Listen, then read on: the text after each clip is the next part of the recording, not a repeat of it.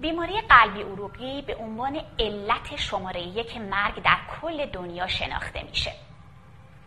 بریم یک نگاهی بندازیم به گزارش های مرتبط با اپیدمیولوژی بیماری دیابت در کل دنیا. بر اساس آخرین گزارش IDF یعنی فدراسیون بین المللی دیابت در سال 2019 تعداد افراد مبتلا به دیابت در رنج سنی 20 تا 80 سال بالغ بر 460 میلیون نفر گزارش شده و پیش بینی میشه که تا سال 2045 افزایش بالغ بر 50 درصد در این تعداد رو در کل دنیا داشته باشیم. اما در منطقه‌ای که خودمون در اون ساکن هستیم منطقه میدل ایست و نورس افریقا به عنوان منا شناخته میشه. این افزایش یه چیزی بالغ بر 96 درصد خواهد بود. در حال حاضر در منطقه منا از هر هشت فرد یک نفر مبتلا به دیابت هستند. اما در کشور ما ایران در رده سوم تعداد افراد مبتلا به دیابت در منطقه منا قرار گرفته. جمعیتی حدود 5 میلیون و 400 هزار نفر فرد مبتلا به دیابت در رده سنی بزرگسال در کشور ما گزارش شده. یک شیوع اجاستد حدود 9.6 دهم درصد. آمار نگران کننده بعدی این هست که از این جمعیت مبتلا به دیابت یه چیزی حدود 35 درصد از دیابت خودشون اطلاعی ندارند که این به عنوان آن دایگنوز دیابتیز شناخته میشه. بریم سراغ بردن بیماری های قلبی عروقی در بیماران مبتلا به دیابت. باز بر اساس گزارش IDF در جمعیت میانسال مبتلا به دیابت در کشورهای high و middle income که کشور ما هم توی category middle income قرار می‌گیره حدود 41 درصد افراد مبتلا سابقه ای از بیماری قلبی عروقی دارند. بیماری قلبی عروقی شامل coronary artery disease stroke و peripheral artery disease اما در کشور خودمون ایران بر اساس گزارش برنامه ملی پیشگیری و کنترل دیابت در سال 2016 از 30202 بیمار مبتلا به دیابت یک prevalence حدود 24 درصدی برای بیماری قلبی ایسکمیک گزارش میشه. یعنی از تقریبا از هر چهار نفر فرد مبتلا به دیابت در کشور ما یک نفر مبتلا به بیماری قلبی ایسکمیک هست.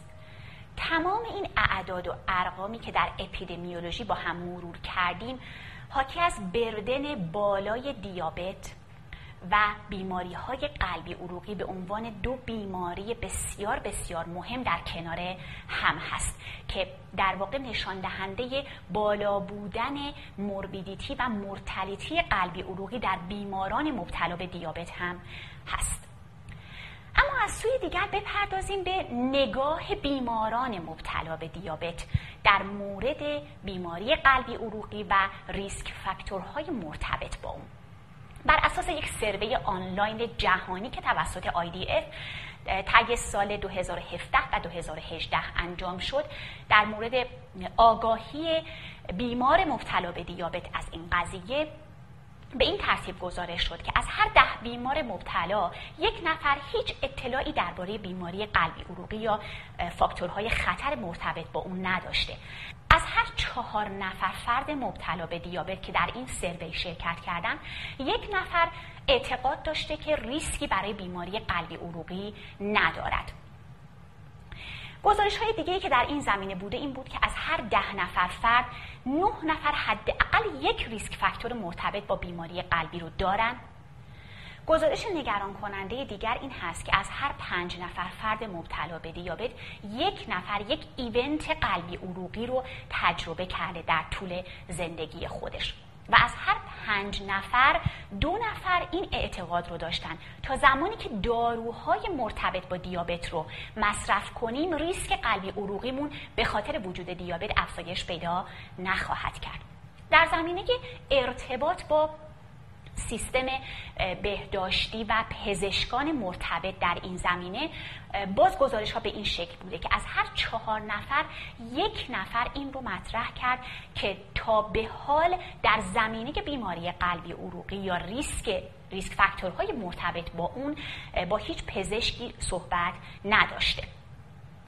خب اما قطعا در فضایی که در حال حاضر در اون قرار گرفتیم با توجه به مطالعاتی که طی سالهای اخیر در زمینه اوتکام های قلبی عروقی در دیابت نوع دو صورت گرفته و نتایج شگرفی که در زمینه داروهای آنتی دیابتیک به دست اومده. قطعا نمی‌تونیم در مورد دیابت و بیماری های قلبی عروقی صحبت بکنیم و به این قضیه نپردازیم.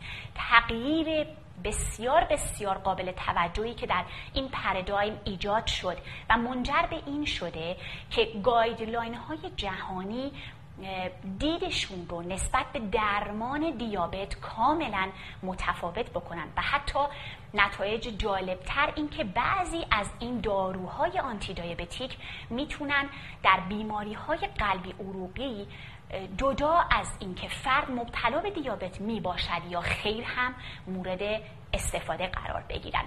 ترایال های بزرگی که به خصوص در ارتباط با دو کتگوری جدید داروهای آنتی دیابتیک یعنی GLP-1 ریسپتور آگونیست ها و به خصوص SGLT2 inhibitor ها گزارش شد.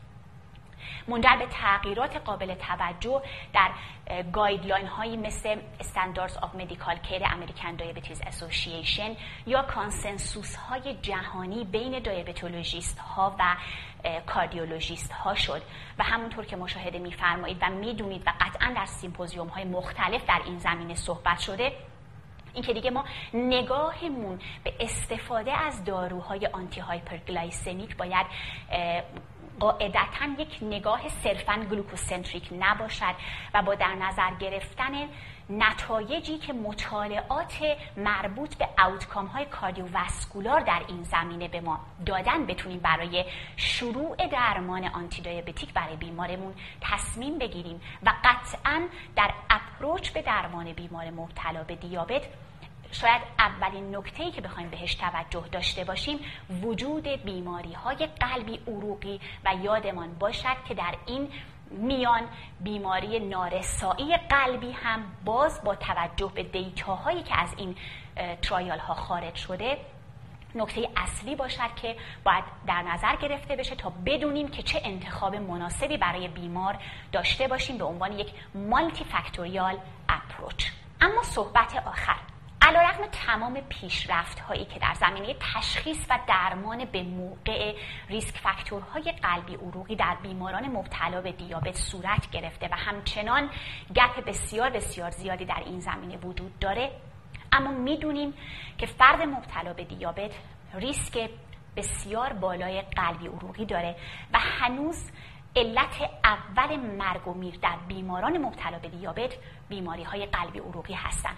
در اپروش به درمان آنتی دیابتیک برای بیمار مبتلا به دیابت نوع دو حتما باید توجه داشته باشیم. به نتایج مطالعات کاردیوواسکولار اوتکام بیستی که در مورد این داروها منتشر شده و به این تغییر پردایم در انتخاب داروهای آنتی دیابتیک توجه داشته باشیم. نکته مهم دیگر این هستش که بر اساس گزارش ها به نظر می رسد که شاید همکاران cardiologist ما در ویزیت های روزانه خودشون تعداد بیشتری بیمار مبتلا به دیابت رو در مقایسه با endocrinologist ها خواهند دید. و نکته بسیار بسیار مهم اینه که علاوه بر endocrinologist ها cardiologist ها هم باید در زمینه guideline های جدید درمان های مرتبط با دیابت update باشند.